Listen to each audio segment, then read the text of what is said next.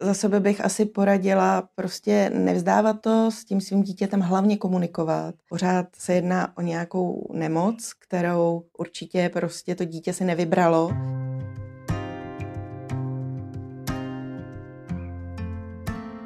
Dobrý den, vítám vás opět u našeho pořadu Blesk Podcast, kterým vás provází Jiří Marek. A hned na úvod vás chci poprosit, pokud jste s námi spokojení, nestyďte se, nebojte se a odklikněte ve svých podcastových aplikacích sledovat nebo odebírat. Děkujeme.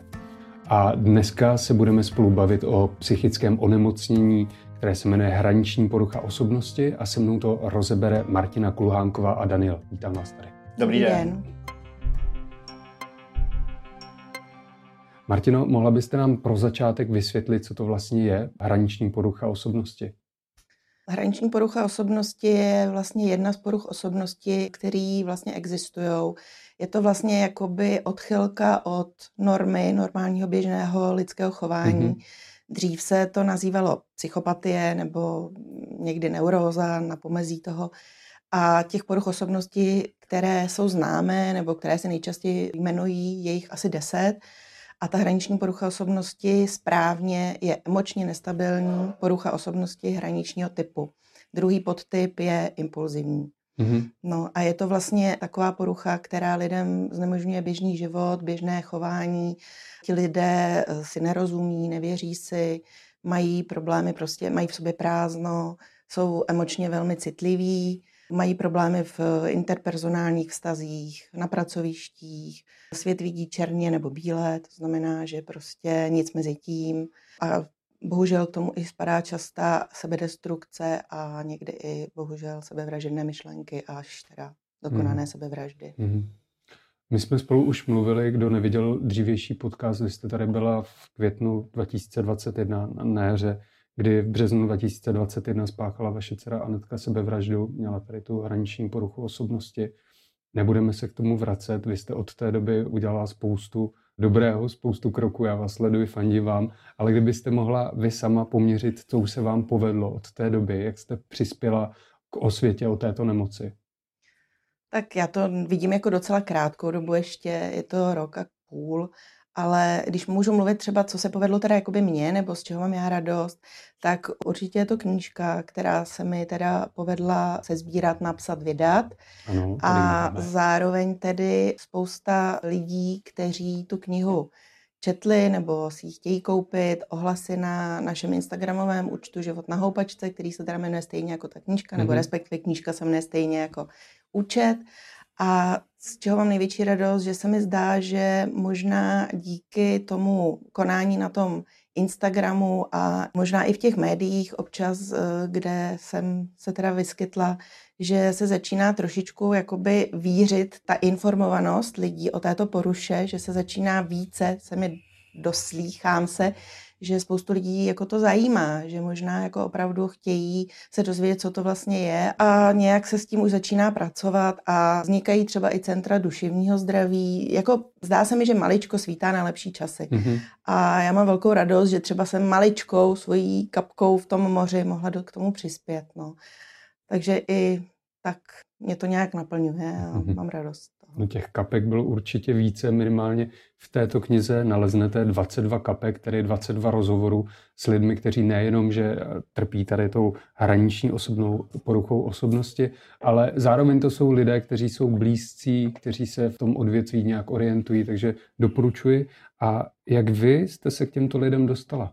No, jak už jsem řekla, tak eh, já vlastně po Anetčině odchodu jsem se svojí starší dcerou začala vést Instagramový účet Život na houpačce, kteří sledovali Anetčin účet, se předali k nám, nebo přeskočili k nám, přidali se další a zároveň mi začínali psát svoje příběhy, svoje postřehy, chtěli sdílet svoje životní osudy a čím víc jsem se s tím setkávala, čím víc jsem o tom četla a čím víc jsem se s nima jakoby povídala, tak jsem si říkala, že vlastně ty osudy by měly slyšet nebo vidět nebo číst i jiní lidé, protože to je tak neskutečný, co ti lidé vlastně prožívají, s čím bojují, že kdo to nezná, nebo i ten, kdo to zná, tak by měl možná si přečíst, jak je to variabilní, ta nemoc nebo ta porucha a co všechno ti lidé vlastně žijou, co, to, mm-hmm. co vlastně můžou všechno prožít. Mm-hmm. No a tak jsem dala na Instagram výzvu, kdo by se chtěl podělit do knihy o svůj příběh. Bylo to teda běh na dlouhou tráť, sešlo se mi asi 25 příběhů, z toho jsem vybrala 21 a ten 22. je tedy můj, mm-hmm. to náš. A ty jsem nějak upravila, nějak jako trošičku přepsala, některé víc, některé míň a použila jsem ilustrace a netčiny a bylo to. Danieli, já si moc vážím, že jste přišel k nám do studia. Vám byla také diagnostikovaná hraniční porucha osobnosti. A váš příběh je také v této knize, já se na něj budu ptát. Ale na začátek se zeptám jinak, dokázal byste nám říct, co byl spouštěč u vás této poruchy? Tak upřímně úplně ne, mm-hmm. ale můžu tak hádat. Já si myslím, že to mohla být rizikové těhotenství mojí matky, která zažívá velký stres a podle mě to dítě je hodně spjato s tou mm-hmm. matkou, prožívá to, co ona a možná úplně největší zlom byl, když měla velký úraz, kdy byla bodnuta nožem do břicha, když mě čekala, což sice jsem fyzicky zvládl, ale po psychické stránce se to podepsalo. Mm-hmm. Dokážete popsat, jak se u vás ta nemoc v raných době, v raném fázi projevovala? Tak hlavně jsem začal mít depresi, nechuť k životu, nebo neviděl jsem smysl v životě, prázdnota, nepochopení mm-hmm. ostatních, hlavně jako v rodině. Mm-hmm. Začátky by to. Martino, jsou to to klasické příznaky, kdy je třeba ten věk, kdy můžeme pozorovat, že to začíná, poněvadž to, co popsal Daniel, má spousta pubertáků, řekněme. Mm. Tak co je ještě deprese nějaké, jakoby tady mm. v té době, co k tomu patří a co už je ta hraniční porucha osobnosti? No to je strašně těžko poznat samozřejmě, mm-hmm. protože tady ta porucha Ona údajně má kořen v raném dětství, někde může mít i v tom těhotenství, možná matky, ale přičítá se jakoby hlavně k ranému, úplně tomu třeba do roka života dítěte, že vzniká ale začíná se projevovat právě až v pubertě a adolescenci. Mm-hmm. Takže spousta lidí si toho nemusí úplně povšimnout, že je to jakoby úplně něco nestandardního, nebo že by to mohla být nemoc, a přičítá to právě té pubertě. A co teda vím, co takhle jsem vypozorovala a vyčetla, tak eh, spoustě lidem to právě začínalo už třeba ve 12, ve 13, ve 14 a naplno to propuklo třeba v 16, 17, mm-hmm. kdy už fakt ty symptomy byly tak vážné, že už museli vyhledat třeba pomoc a nebo se začali sebe poškozovat a mhm. všimli mm-hmm. si toho mm-hmm. i rodinní příslušníci a blízcí. Danieli, mohl byste vy popsat, jaké jste měl ty plné symptomy, jako to mluví Martina? Tak uh, začalo to vlastně s nenadání asi ve 14. Vůbec jsem vlastně nevěděl ani já, ani ostatní, co se mnou děje. Myslel jsem, že jsem se zbláznil a bohužel jsem se úplně nekontroloval. Mm-hmm. Snažil jsem se nějakým způsobem s tím bojovat, ale bylo to velice silný a musel jsem se potom vyrovnat s okolnostmi, který mě to nekontrolované chování zavedlo a byl jsem v různých zařízeních a po nich jsem se snažil nemé začlenit do běžného života, což je pro mě boj každý den, ale snažím se to zvládnout a užívat si každýho dne. A máte nějakou obranu proti těm zhoršeným stavům? Tak beru medikaci, mm-hmm. která mi hodně pomáhá, chodím na psychoterapii, sportuju nebo dělám adrenalinové věci, ale když přijde kritická chvíle, tak buď nějakou medikaci si dám, anebo nějaký alkohol. Mm-hmm. Co byste ještě vy doporučila, Martinko, co pomáhá?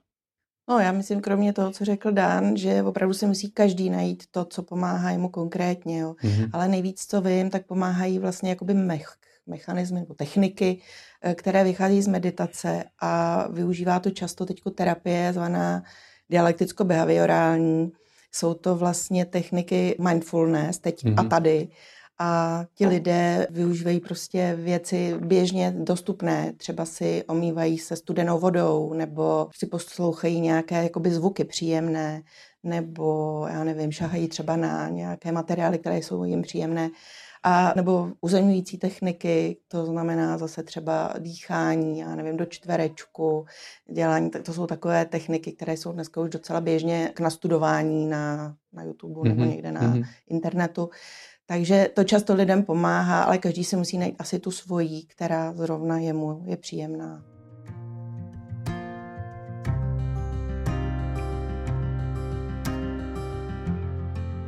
A to je otázka asi na oba dva, jestli existují teď už nějaké aplikace, které třeba mohou pomoci tomu člověku, ho uklidnit, uzemnit, jestli jste se s něčím takovým setkali, co vám pomohlo?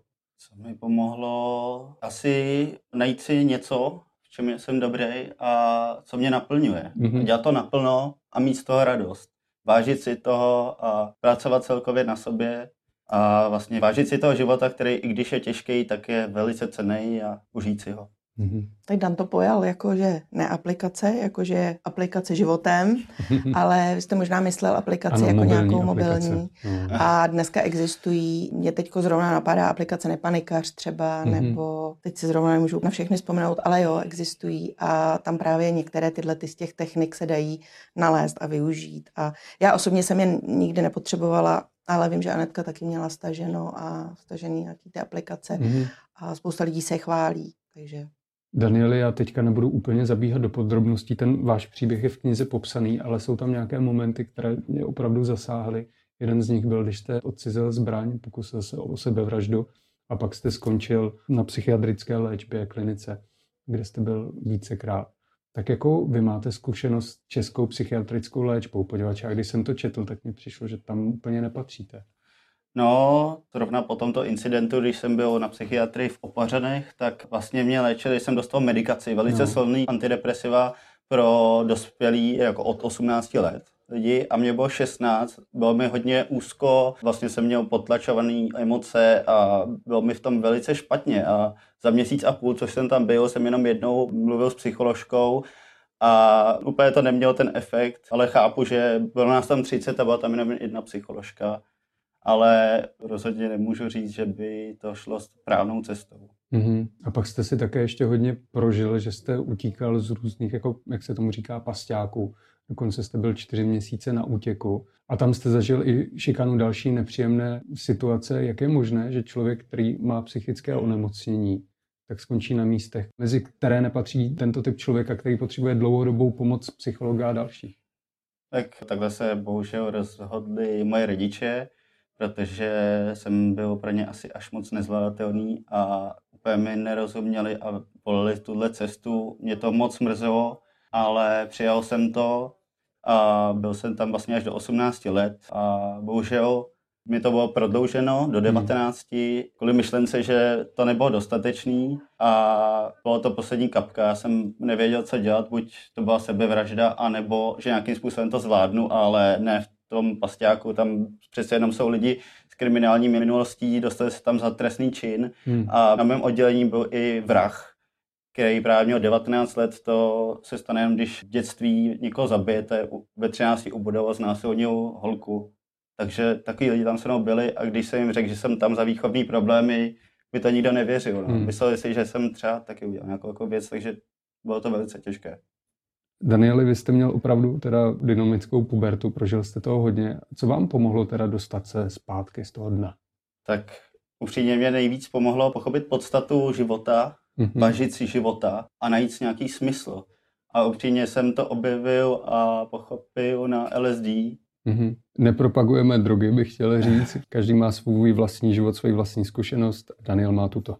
Martinko, já na vás takto navážu, když jsme se bavili o těch pasťácích, výchovných zařízeních, tak setkal jste se s tím i v jiných příbězích. Je to něco, co se opakuje, co třeba Česká republika nemá úplně vhodně ošetřené?